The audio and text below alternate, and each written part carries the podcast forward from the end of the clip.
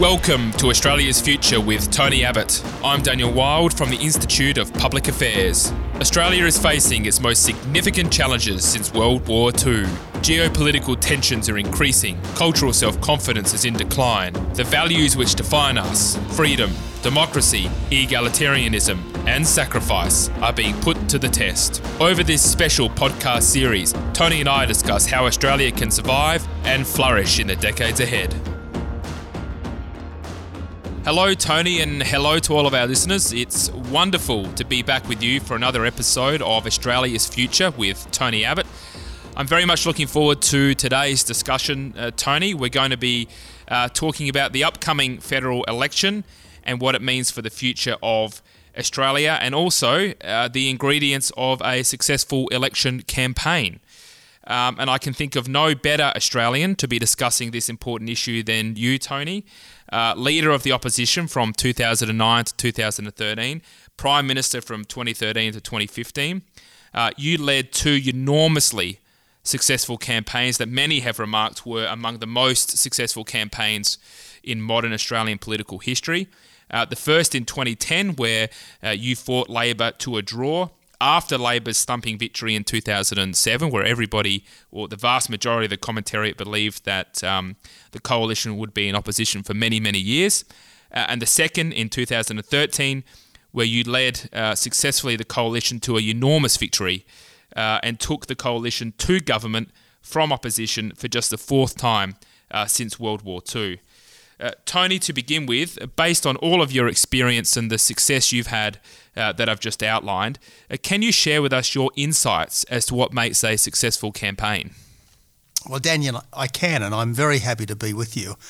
Look, um, you, you win elections by being able to tell voters how things will be different and better if the government changes.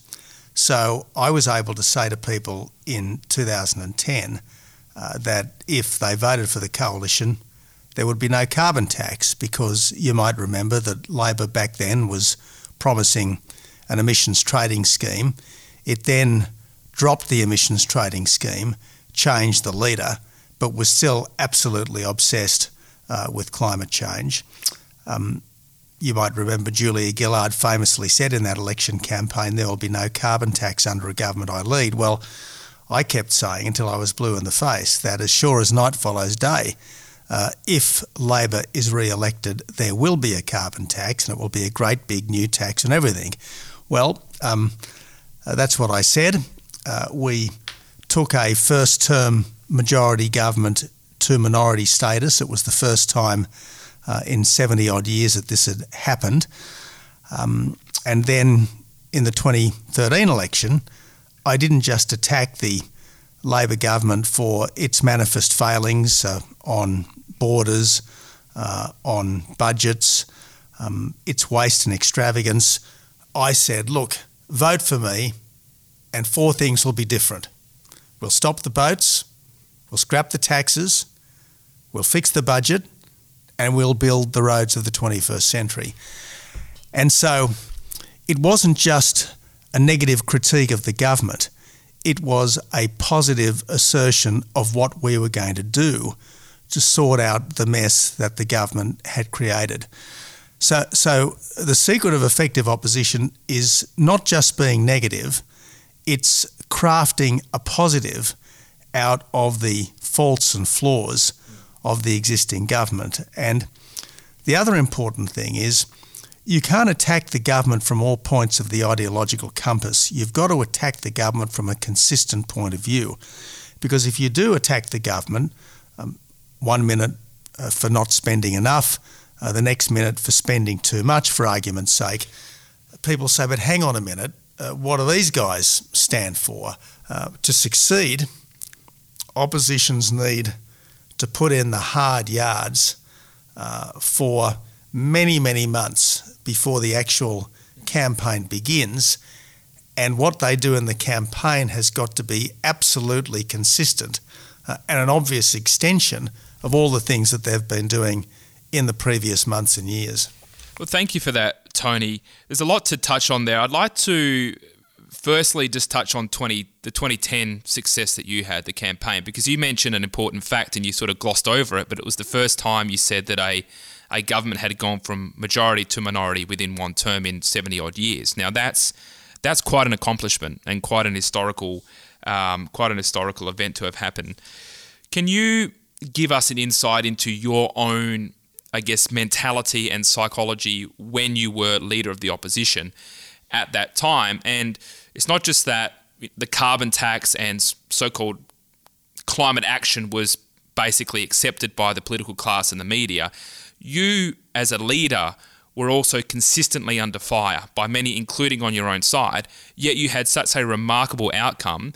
In my opinion, it was because of your ability to communicate to the average Australian, to cut through the media, the elite media, and talk to people directly. To what would you attribute your success?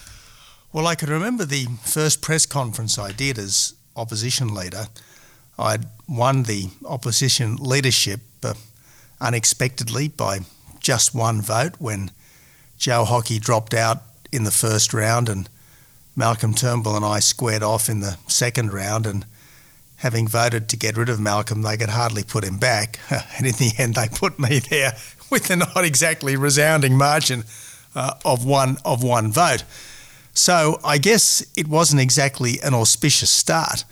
But I went into my first press conference and I said, look, the job of an opposition is not to make weak compromises with a bad government.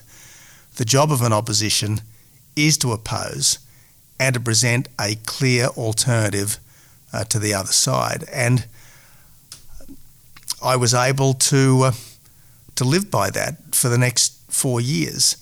And yes, there were people in the media. There was a superabundance of people in the media who kept saying, oh, uh, Abbott's unelectable. Uh, there were a lot of people in my own party who thought that uh, I was unelectable or I was too conservative or too right wing or uh, too hard line on climate, etc. Um, but the public were persuaded that that the coalition that I led was in important respects that mattered to them going to do a substantially better job than the Labor Party. And I believe we absolutely did. I mean, uh, for two years, um, despite everything, we did scrap the carbon tax and the mining tax. And it's not often that taxes get scrapped as opposed to merely being changed. Uh, we did stop the boats that everyone, including people like John Howard and Philip Ruddock, who'd stopped them before, thought would be impossible. Uh, we did it remarkably swiftly and remarkably smoothly under the circumstances. Uh, we did begin an extraordinary program of infrastructure building, particularly noticeable in New South Wales and in Sydney, where uh, that infrastructure wasn't subsequently sabotaged by an incoming Labor government, as the East West Link was here in Melbourne. But uh, Connects, NorthConnex, the Western Sydney Airport, all happening now. The Pacific Highway duplicated now uh, thanks to the Abbott government. And of course, budget repair, well, um, the difficulty there was that the uh, Labor government had so called Abbott proofed the budget by baking into legislation a whole lot of spending pro- uh, uh, programs that had previously been in the appropriations bills. And uh, this made the job of budget repair excruciatingly difficult. But we did make a good start, and uh, by dint of uh, very hard work, uh, led by Mathias Cormann, the former finance minister. The government was almost back to surplus at the start of the pandemic. Uh, sadly, uh, that's the closest that we're going to get to a surplus for a very, very, very long time indeed, so it seems. It is, and of course, the 2014 budget, we look back on that now, which was your government's first budget really as the last genuine attempt to engage in serious structural reform to the underlying deficit and debt challenges that our nation faces. Um, the the question I wanted to ask you, Tony, and what you've just shared with us is why why were you right and they were wrong in the sense of how did the media get you wrong and how did the media get the Australian public so wrong in 2010 and, and 2013? Do you attribute that primarily to to political bias, or is it that they just don't really get what the average person is thinking? Uh, look, Scott Morrison often refers to the Canberra bubble, and the bubble doesn't just exist in Canberra. I think the bubble tends to uh, to exist in Canberra, and it and it it also exists in the inner cities uh, of most of our metropolises. And I, th- I think there is a, different way of thinking between people who work in offices uh, and people who work in factories and shops and warehouses, between people who have secure, well paid jobs as lawyers and accountants and as senior public servants, and people who work casually and uh, live much more from hand to mouth, from day to day, from month to month. And, and uh, if, if you are in a secure, comfortable job, um, if you are the sort of person who feels that he or she could really feel just as comfortable in London or New York or Hong Kong or Paris uh, as in Sydney or Melbourne or Adelaide or Brisbane or Perth, uh, you, you do tend to have a different set of attitudes um, to the people who are very much rooted in local communities and who are determined to ensure that their local communities succeed because they know that their local community is only the closure of one factory or the closure of one mine uh, or the failure of one proposed major development. Uh, it's only that far away uh, from serious deprivation and difficulty. So, so I, I think we are a more polarised society than we were, uh, not just politically, but I think socially we're a more polarised society than we were. Now, I don't want to exaggerate this. I think that Australia is more cohesive, less fragmented, less polarised than many other places, including other countries that we look to for guidance and inspiration, like the United States and Britain. But nevertheless, I do think we are more polarised than we were. I think that the gulf between um, people living in different parts of cities doing different kinds of things is greater than it was. And we suffer from this problem that now seems to be endemic. Um, instead of accepting that people of goodwill uh, can genuinely disagree, uh, we tend to think that someone who we disagree with is not just misguided but bad, uh, not just wrong-headed but wrong-hearted, and and this is a this is a real problem because uh, in the end. Uh, as uh, I think Menzies originally said back in 1939 and 1940, and as John Howard was accustomed to repeat, for society su- to succeed, the things that unite us have got to be at least as strong as anything that divides us. And that is less true today uh, than it was for a long time. Mm. To what do you attribute that growing polarisation? And just to set up the context, I think you've touched on something very important. So you'd know uh, the British author David Goodhart has discussed this in, in one of his recent books about the, the difference between the anywheres and the somewheres, uh, with the anywheres being this sort of cosmopolitan elite that you refer to, and the somewheres being those who are, are more rooted in their local communities, with you know media and the apparatchiks of and, and those at the commanding heights of our economy and culture are most likely to be the anywheres, and the mainstream Australians most likely to be the somewheres. Uh, then there's also this, I think, growing division that we saw in the pandemic, where those who were in secure, well paid jobs were, on balance, more likely to favour lockdowns, whereas those who were working with their hands, uh, perhaps in less secure employment, in small businesses, and working for themselves, uh, who incurred the costs more directly, uh, were more likely to be hesitant about um, lockdown. So I think those are a couple of examples of, of the growing polarisation we're seeing. Um, but to go to my question, to what would you primarily attribute this this growing polarisation that you've identified? Yeah, look, um, it, it's a very it's a very good question, and and there's no neat answer to it, Dan. Uh, many people think that the rise of social media has been uh, uh, a factor here because uh, social media tends to spread heat, not light. Uh, it tends to fuel outrage, not insight. And it's incredibly destructive, uh, incredibly destructive on those very few occasions when I've actually uh, got into the uh, argy bargy as opposed to simply posting stuff on social media myself, the vitriol is extraordinary. And if you're in any way psychologically fragile, it could really get under your skin.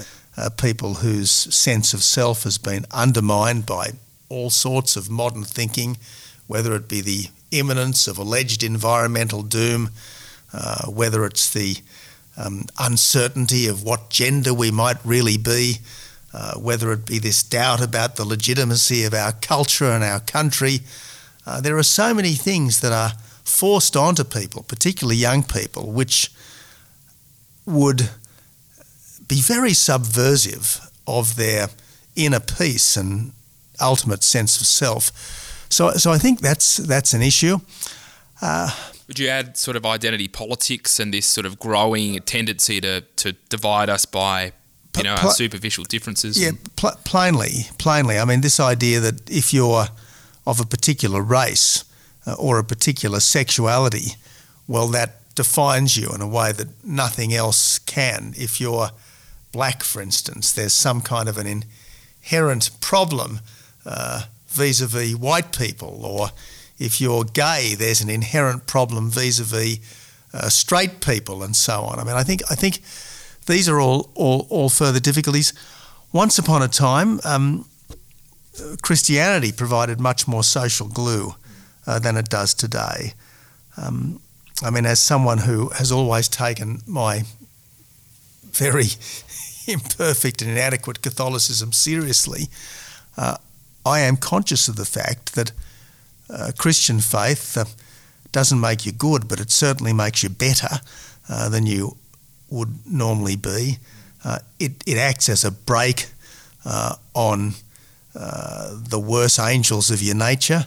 Um, it, uh, it, it encourages you uh, to strive to be better, uh, to strive to think of others, to be conscious of your own faults and failings rather than always looking for the faults and failings of others. And yet, not only is Christian faith less and less held and believed in, but even our Christian knowledge is uh, is evaporating uh, like uh, like rainwater in a drought. I mean, it's extraordinary how how detached from that rich cultural heritage, uh, if nothing else, we are today.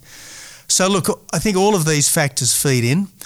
Uh, there, are, there, are, there are no easy answers. Uh, the important thing, I believe, is for people to speak what they believe to be true and reasonable uh, as persuasively uh, and as politely, but nevertheless as firmly uh, as they can, uh, and to stand up for what they believe are the um, enduring values, uh, the perennial truths, and the great historical strengths of countries like ours.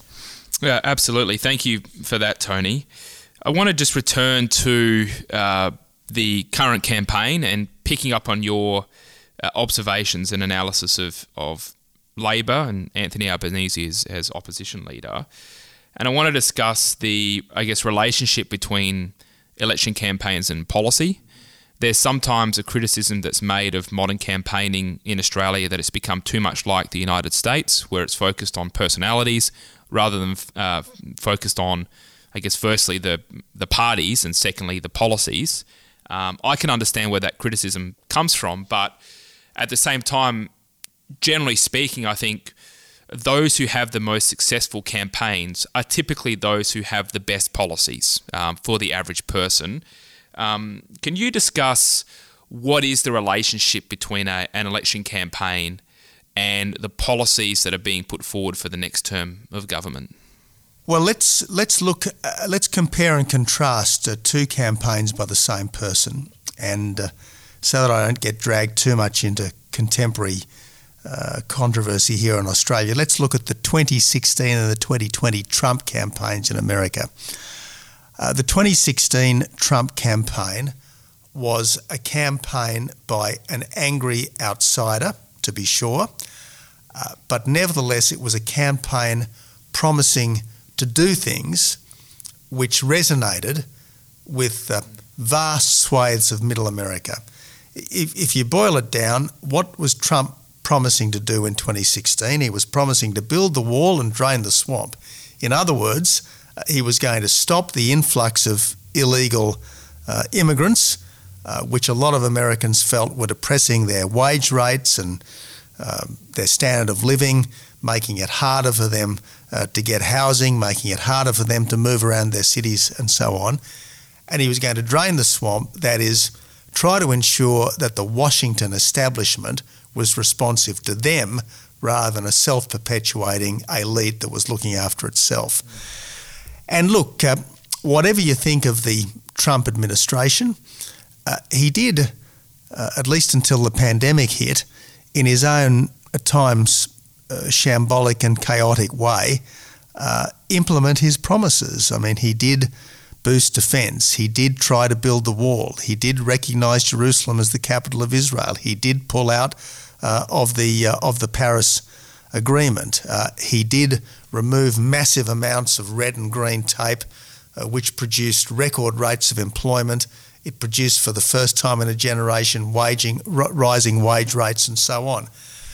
Then, of course, the pandemic hit, and uh, this was an enemy that you couldn't overcome by invective uh, and ridicule. You actually had to do your best to overcome it with, with common sense and with a degree of science, uh, which was not easy for someone who operated uh, in accordance with, uh, with, with the Trump paradigm.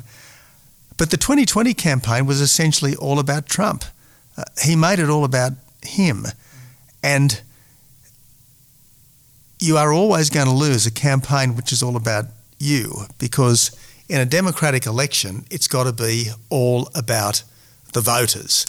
And, and the difficulty with Anthony Albanese's campaign is that apart from changing the Prime Minister, it's not exactly clear what he wants to do that's different. Yes, he wants to have a few more after hours bulk billing Medicare clinics. Uh, yes, he wants a bit more money spent on childcare.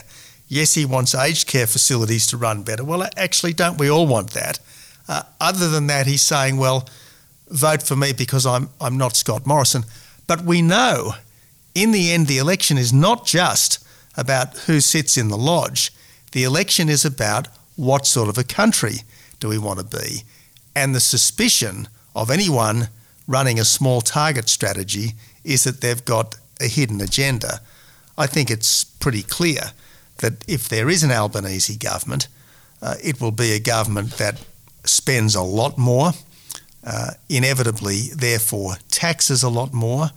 Um, political correctness will be even more rampant, uh, and the emissions obsession uh, will be even more entrenched. And that's bad news for the vast majority of middle Australia. It means business conditions will be tougher, jobs will be scarcer, uh, cost of living uh, will be will be harder, and given that uh, the international situation is more ominous than it's been in many many decades, given that uh, the economic uh, situation uh, is quite fragile in a way that it hasn't been, at least since the GFC, and I would argue for many decades back from that. Um, it's not a very happy prospect. Based on your experience in in leading the opposition and government, and as I mentioned at the start, the successful campaigns that you led in 2010 and 2013, why do you think Labor and Albanese have gone down this road? Because I, I, agree with you that basically so far in the campaign, and we're only you know a bit over a week in, so there's a long way to go. It's been pretty much focused on Scott Morrison. They've tried to criticise Scott Morrison f- from a variety of different angles, saying that he has a difficult relationship with the truth and so forth, but has failed to articulate a coherent vision for Australia's future. It's hard, and I think many of our listeners find it hard to understand. Well, what have you been doing for three years, if not coming up with an alternative vision? Why is it just? Do you think it's driven by focus group, polling, Twitter, social media? How do they get themselves into this situation, do you think? Well, I, I, I mean, we conservatives are a little wary of visions, grand visions. Uh, uh, when I was the opposition leader, I, I didn't so much talk about my vision of Australia. I talked about the problems that we've got that I am going to address. And I always had specific things that I was going to do, comprehensible things that I was going to do uh, to address them. In the end, uh, the best governmental vision for Australia is to facilitate a situation where all of us can more easily realise our visions for ourselves, whether it's to start that small business that we've always wanted to start and have it flourish, whether it's to um, get into university and do that medicine degree that we always wanted to do, uh, whether it's to start a family and be able to live in uh, your dream location, etc. I mean, these are the things that the government should be facilitating the ability of people to live out better lives in accordance with their own lights and their own preferences. But um,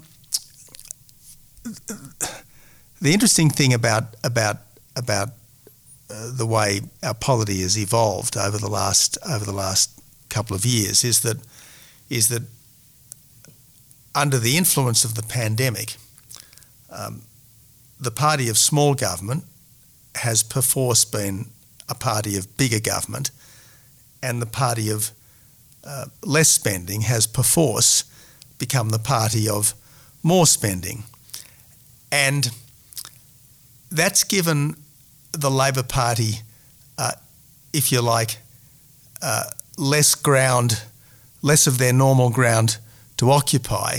So there's less criticism of the Morrison government's policy and therefore almost inevitably more criticism of the Morrison government's personality uh, personalities. At the same time, uh, you've got this growth of minor parties on the right saying, well, actually, uh, we don't like the way that our freedoms have been limited uh, uh, over the last couple of years. We don't like the way that spending has exploded over the last couple of years. Mm. we don't like the way that safety first or safety only has become uh, the mindset of, of government over the last uh, um, couple of years. So, so it's unsettled. Uh, it's unsettled the political waters, and uh, I think that's caused difficulties for everyone uh, in the whole across the whole political spectrum.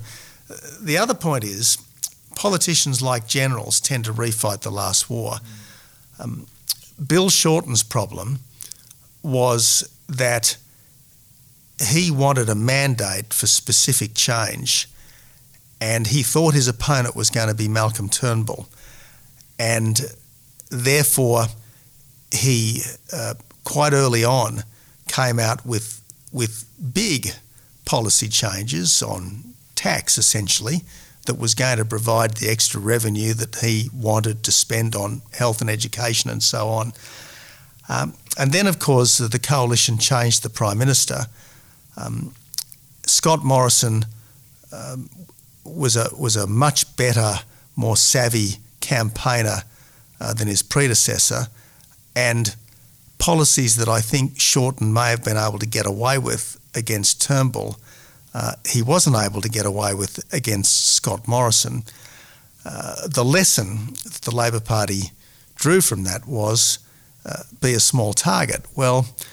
Um, small target strategies might work if it's John Howard in 1996, who had a very well developed political personality even then. Um, it's not at all clear that the small target strategy is working uh, for Anthony Albanese now, particularly given that, in a sense, he's become the target by virtue of his plenitude of errors on the campaign trail. Mm. No, that's a fascinating insight, and I think the main one for me there was about the what I would sort of describe as the the um, the contours of, of political debate sort of narrowing a little bit as as the coalition. Um, you know, due to the pandemic, has greatly expanded its its uh, spending and uh, debt situation, and I would add also net zero as an example, where the debate about climate policy is is much different to what it was in the past. Um, and as you identify, the rising vote that seems to be going to minor parties. And I just want to close our discussion on that on that particular topic, and we can pick it up maybe in a future discussion because I think it's a big issue. But I remember John Howard once said that it used to basically be the case that you had 40, 40, 20 in terms of first preference votes 40 to the coalition percent, 40% to coalition, 40% to Labor, 20% to other. Now it's more like getting towards a third, a third, a third. It might not quite be there yet, but that's where we're heading. Um, what do you, I mean, firstly, do you share that broad view? And if you do, um, what do you think that means for the future of our, of our culture and of the ability of the political system to translate the concerns and aspirations of the average person into tangible policy outcomes? Well, the Howard um, analysis is correct. Uh, it's a much less tribal situation, uh, and that reflects partly uh, the decline of political belief um, on both sides, both broad sides, and I suppose uh, it's a reflection of a more diverse society. In the same way that once upon a time we bought Fords or Holdens, uh, we voted Labor or Liberal. Now there's 100 different varieties of car on our roads, and yes, there's a lot of different variety in the political offerings as well. So, what do we do? Well, again, to form a government, you've essentially got to create a coalition that goes beyond your core support base. And Howard uh, created uh, a governing coalition by attracting the Howard battlers, if you like. Uh, in the same way, Reagan had the Reagan Democrats and Thatcher had the blue collar Tories, and maybe I had the Tony Tradies, you know. Um, so, so that's what every successful government is going to do. I mean, Bob Hawke uh, won over a lot of business types uh, by virtue of his uh, moderation in his latter days as a trade union leader and his commitment to important reforms that the Fraser government had largely neglected uh, in the early years of, of his prime ministership. So, so all successful governments attract uh, votes from beyond their standard core support base, and by their policies, they manage to keep them uh, for more than one election, and and and and that's the challenge uh, that both parties have got at the moment. Um, the problem is uh, uh it's harder and harder to know what uh, parties believe often enough um, because uh, there's such a smorgasbord of policies that they offer. Uh, the whole political spectrum, arguably, is moving to the left um, because of cultural shifts. And uh, so it's just a much more difficult environment for, for people to navigate. But uh, look, if it were me, uh, there'd be just a couple of things that uh, I would be promising to do differently in this campaign. Uh, good on Scott Morrison for committing to a couple of specific dam projects in Queensland. Uh, but I've got to say, if it were me, um, I'd be uh, committing as the first act of a incoming coalition government uh, to remove the legislative ban on nuclear power. Because if we are going to achieve net zero by 2050, uh, and if we're going to have affordable, reliable power, um, nuclear is the only proven uh, emissions free form of baseload power, so it's got to be at least potentially in the mix.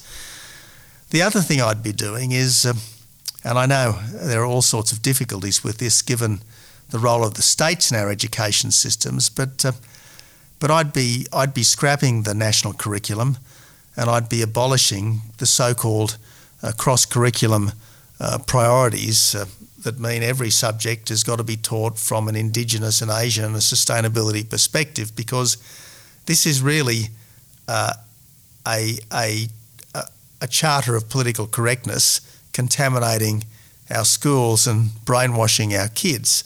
Uh, if you've got to teach everything from this perspective, uh, essentially all education is going to be slanted towards the view uh, that our country is illegitimate, that our culture is inadequate, and that our, our environment is being destroyed. And that's not the message we should be giving young Australians.